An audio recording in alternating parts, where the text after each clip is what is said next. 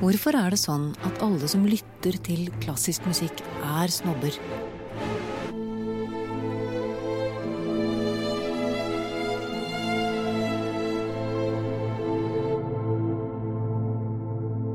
Eller er de egentlig det?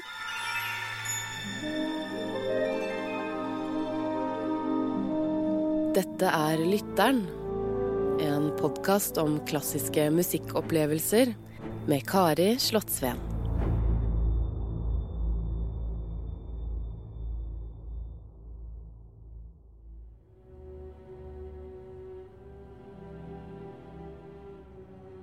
Jeg føler meg kanskje innimellom litt som en sånn skiskytter.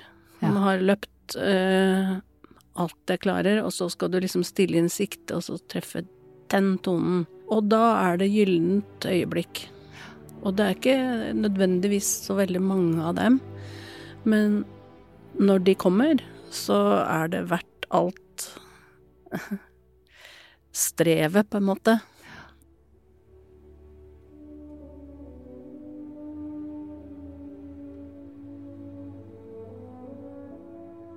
Hei, jeg heter Inger Besserud Hagen. Jeg er eh, solohornist i Oslofilharmonien, og det har jeg vært siden 1990. Jeg kommer opprinnelig fra Lillehammer, men flytta derfra da jeg var 19 år.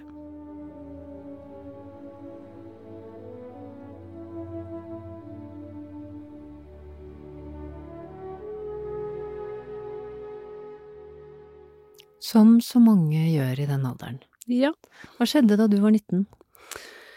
da var jeg russ, og fant ut at jeg skulle gjøre det alle mine eldre kamerater hadde gjort, nemlig å gå på Tonheim folkehøgskole. Ja, som ligger utafor Hamar. Hamar. Nærmere bestemt Ridabu. Det var jo da en musikkfolkehøgskole, og jeg hadde opprinnelig bestemt meg for at jeg, jeg gikk jo det som da het naturfaglinje på gymnaset, og skulle gå den veien.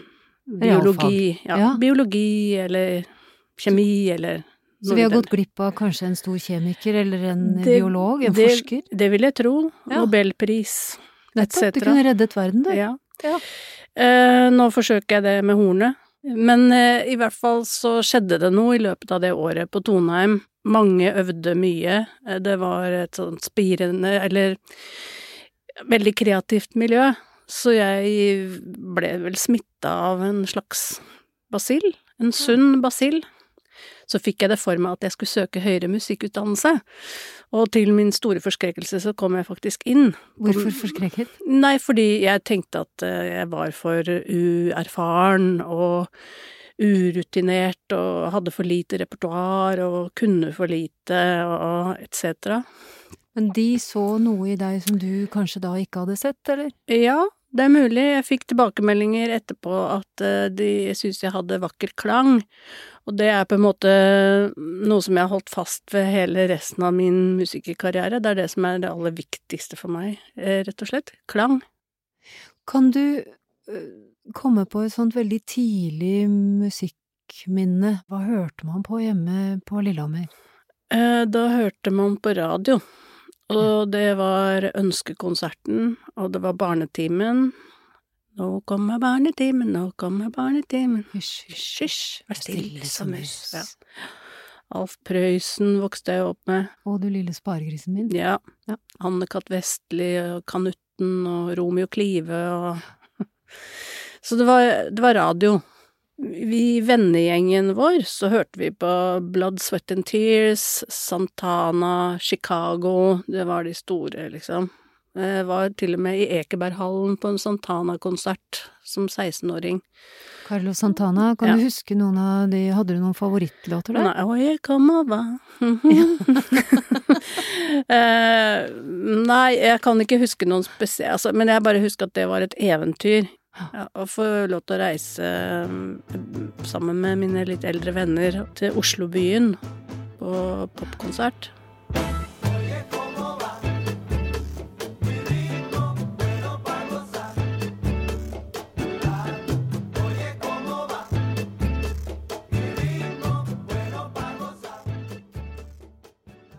Men valthorn, Det er et usigelig vakkert instrument. Mm. Et gammelt instrument. Enig. Fortell om valthorn. Beskriv det også. Det er eh, et messinginstrument, og det er forma rundt. Når jeg skal forklare det for eh, vanlige folk, Ja da? så sier jeg at det er som et, ser ut som et posthorn. Og så har man hånda, høyre hånda inni det som heter skjallstykket, så den biten som vier seg ut. Hvis man strekker ut eh, den samla rørlengden på et valthorn, så får du et sted mellom fire og en halv til fem meter. Wow. Så det er jo litt praktisk at noen fant ut at det var greit å rulle det sammen, istedenfor å gå med et fem meter langt rør på bussen, liksom. Du spilte i orkester på Lillehammer også, gjorde du ikke det? Jo, eh, altså først så begynte jeg jo i skolekorps, som de aller fleste av mine blåserkollegaer, i alle fall i Norge. Eh, og så fikk jeg etter hvert eh, være med i voksenkorpset. Og der var det, der var det valthorn fra Ja, skolekorpset? Ja, eh, da jeg var, begynte å bli voks, eller av de eldste i skolekorpset, så gikk jeg over fra althorn, som ser ut som en liten baryton, over til valthorn. Da var jeg 15 år. Så i voksenkorpset, Janitsjarkorpset, spilte jeg valthorn, og i eh, Lillehammer orkesterforening også, byorkester. Ja. Men eh, da hadde jeg et eh, ikke helt optimalt instrument, kanskje, fordi det, det var noe som heter et stort F-horn, eh, med veldig tett mellom naturtonene, og litt vanskelig å treffe. Og den, naturtoner er da det er den eh, rekka av toner som et eh, horn er bygd oppover. Altså åpne grep, da. Hvis jeg hadde begynt helt ned i det dype registeret og spilt oppover alle de løse tonene. mm. Jo høyere du kommer i den rekka, jo tettere blir det mellom tonene, og vanskeligere å treffe det du hadde tenkt du skulle treffe. Så det ble litt alternativ spilling, noe disse eldre karene i, i byorkesteret bemerket høylytt, Jaha, de gjorde det, ja. med kremting og snu seg og riste på hodet og sånn. Så fikk ikke akkurat bygd opp selvtilliten der, da. Men jeg ble spurt om hva det første orkesterverket jeg spilte var, og det var Jallarjod av Eivind Groven. Den har en liten hornsolo som nok ble spilt på en litt annen måte enn det det var notert.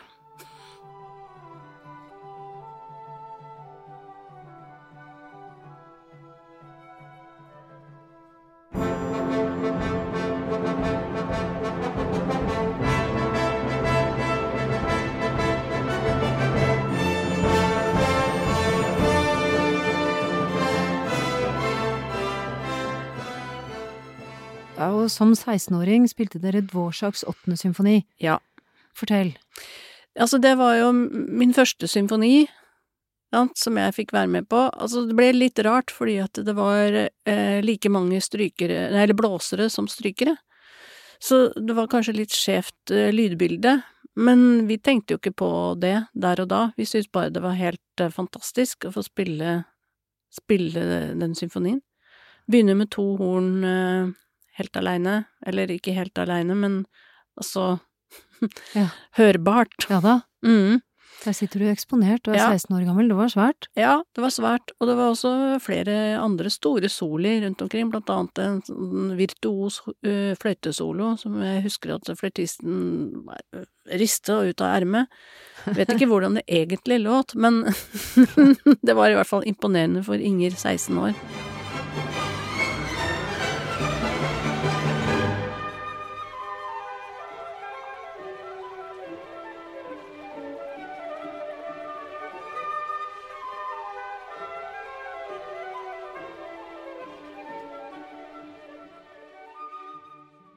Jeg føler meg veldig beslekta med hornet mitt.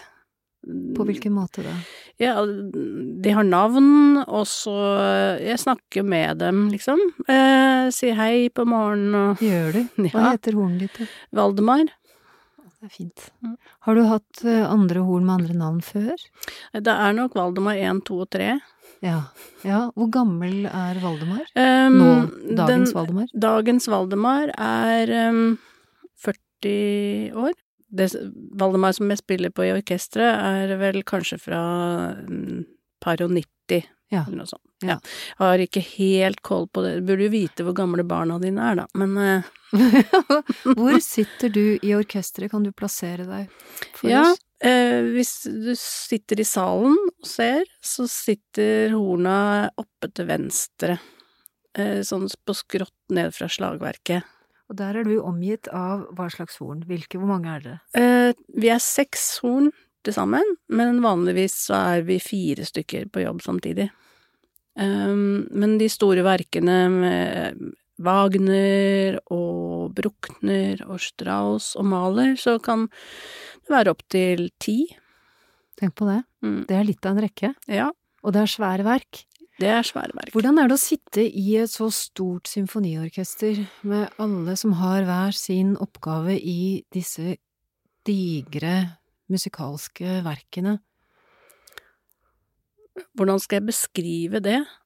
Så det å sitte og ha sin egen spesifikke oppgave som du kanskje til tider blir litt for opptatt av, altså som soloornist så er du veldig eksponert, da. Det er ikke ett verk uten at det er en hornsolo, liksom.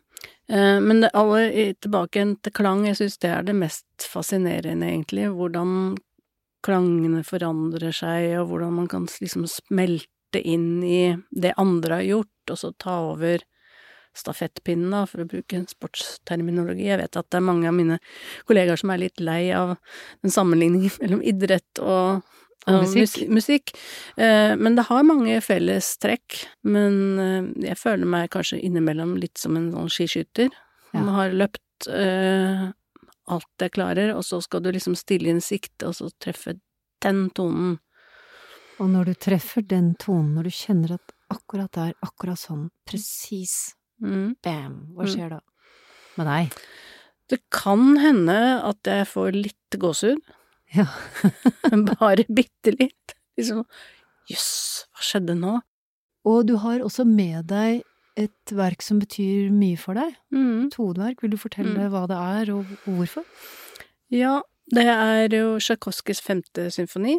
Det er kanskje først og fremst fordi da jeg kom inn i Filharmonien, som var i 1987, da var det jo i eh, glansperioden med sjefsdirigent Maris Janssons og innspillinger med Tsjajkovskij-symfonier, og det var turneer på kryss og tvers i Tyskland og overalt, egentlig. Um, og det var Tsjajkovskij.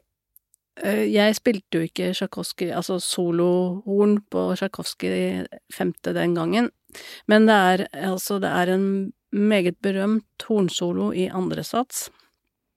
Berømt og kanskje til og med beryktet. Altså, den er bare usigelig vakker. Mm. Eh, men det er også sånn at oppbygging til den, den er i starten av andre sats, eh, er eh, et antall takter med strykere, så det blir bare svakere og svakere og svakere, og så skal du inn og spille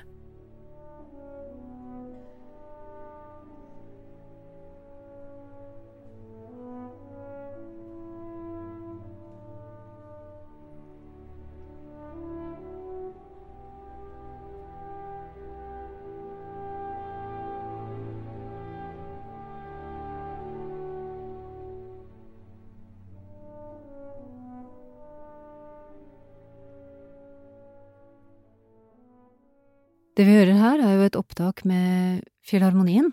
Ja, Og der sitter du, her sitter jeg. Inger Vesterhagen, Ja. er klar mens strykerne spiller, og hva tenker du på da? Der og da så tenker jeg hjelp. Det er så vakkert! Det er uendelig vakkert, men jeg kjenner jo her jeg sitter nå, til og med, så får jeg litt puls. Ja. Fordi det er en helt naken solo. Utrolig vakkert. Helt nakent. Men jeg tror jeg var veldig i det akkurat der og da. Ja. Nervene forsvinner, og musikken overtar. Ja, og da er det gyllent øyeblikk. Og det er ikke nødvendigvis så veldig mange av dem, men når de kommer, så er det verdt alt strevet, på en måte. Så kan vi høre på en, en annen versjon. Du har sett dette orkesteret framføre Tsjajkovskijs femte også. Mm. Og da skal vi til Leningrad. Ja. Og hva er forskjellene her? Er en mørk, hører det jo. Ja. mørkere strykerklang. Sant? Svær. Ja. Som en bølge. Dønning. Det også er utrolig fascinerende. Det er jo også noe en Kanskje et ideal eller en, et, en signatur for et orkester, hva slags klang vi vil ha. Men også noe en dirigent kan jobbe med, forske med. Eh, klang på strykerne, liksom. Mer kontrabass, mer cello, for å få dybden, da. Så på toppen her så er det en litt sånn lysere hornklang, på en måte. Og med litt sånn vibrato.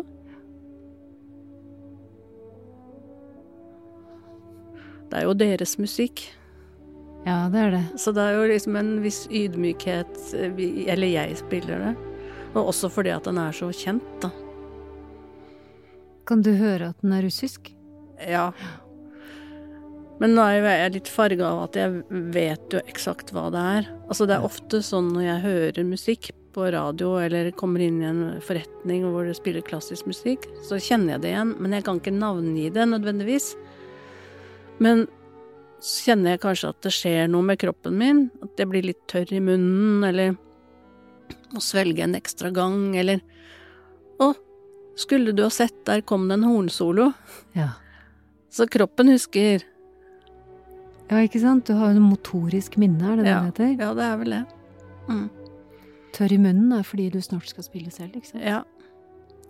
Fascinerende.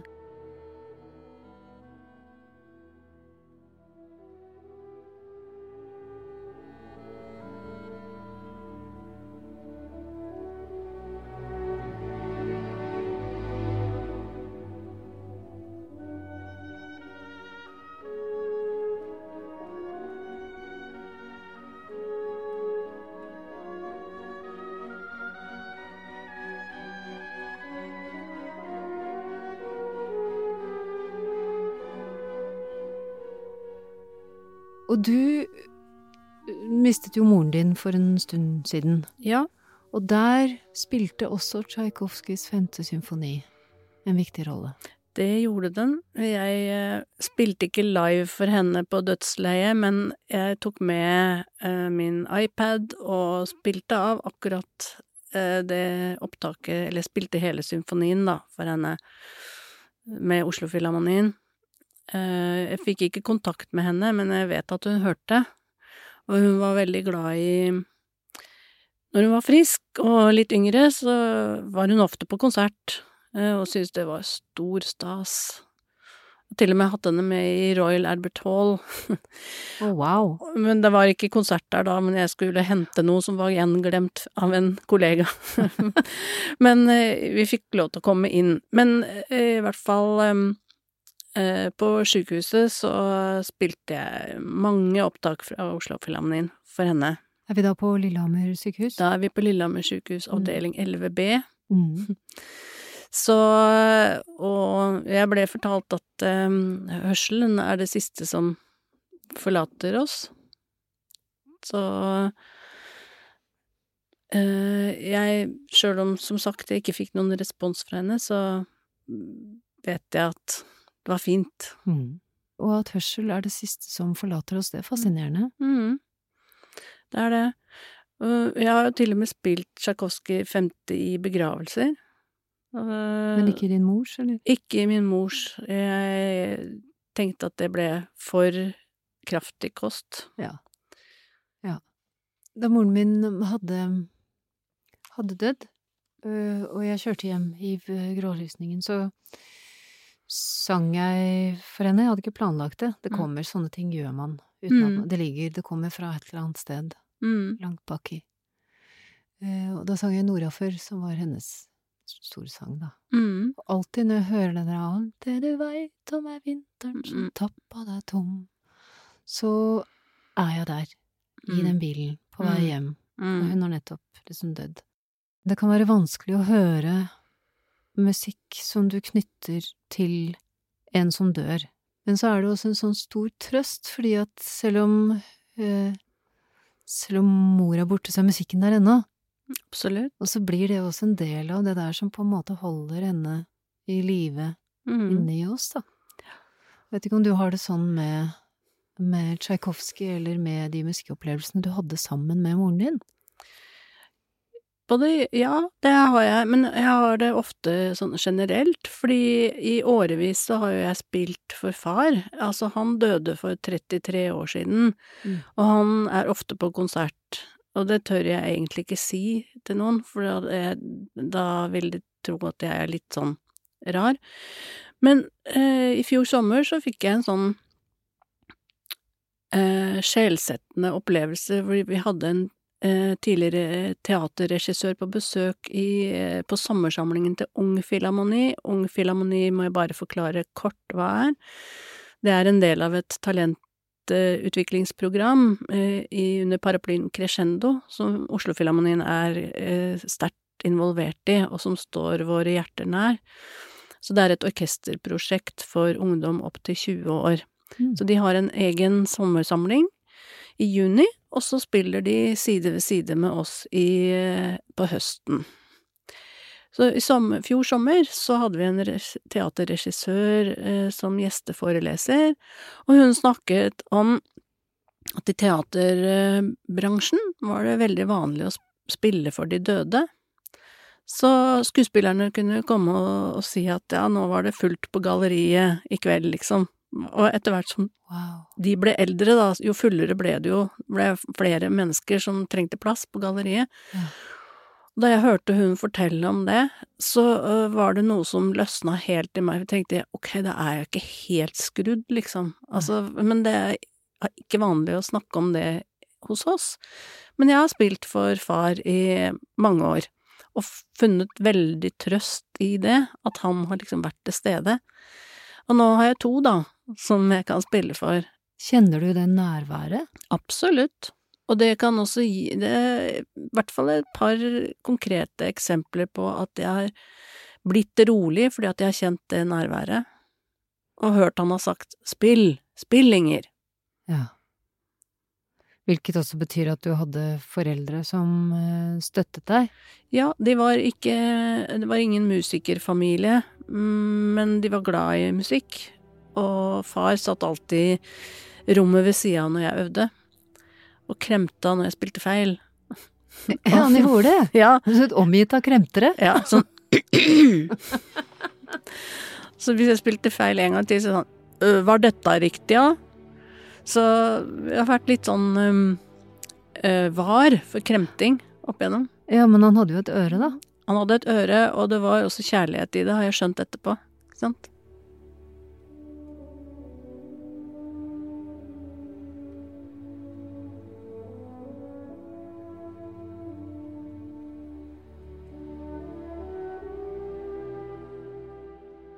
I neste episode av Lytteren møter du komiker, tekstforfatter og musikkprodusent Fridtjof Stenseth Josefsen. Han kan fortsatt kjenne seg fanget i Dovregummens hall. Vinden begynner å blåse litt, Ja. og eh, jeg begynner å se meg litt mer bak skulderen enn jeg kanskje gjorde i starten. Og mamma er ikke i stuen, jeg er alene i stuen, så jeg er på en måte alene med dette her. ja. Så det jeg spurte mamma pent om hun kunne sette på, det begynner jeg kanskje å angre litt på at eh, hun skulle sette på, fordi nå vet jeg ikke helt hva jeg skal Til slutt så må du måtte løpe inn i mamma og klemme mamma og si nei, nei, nei, nei.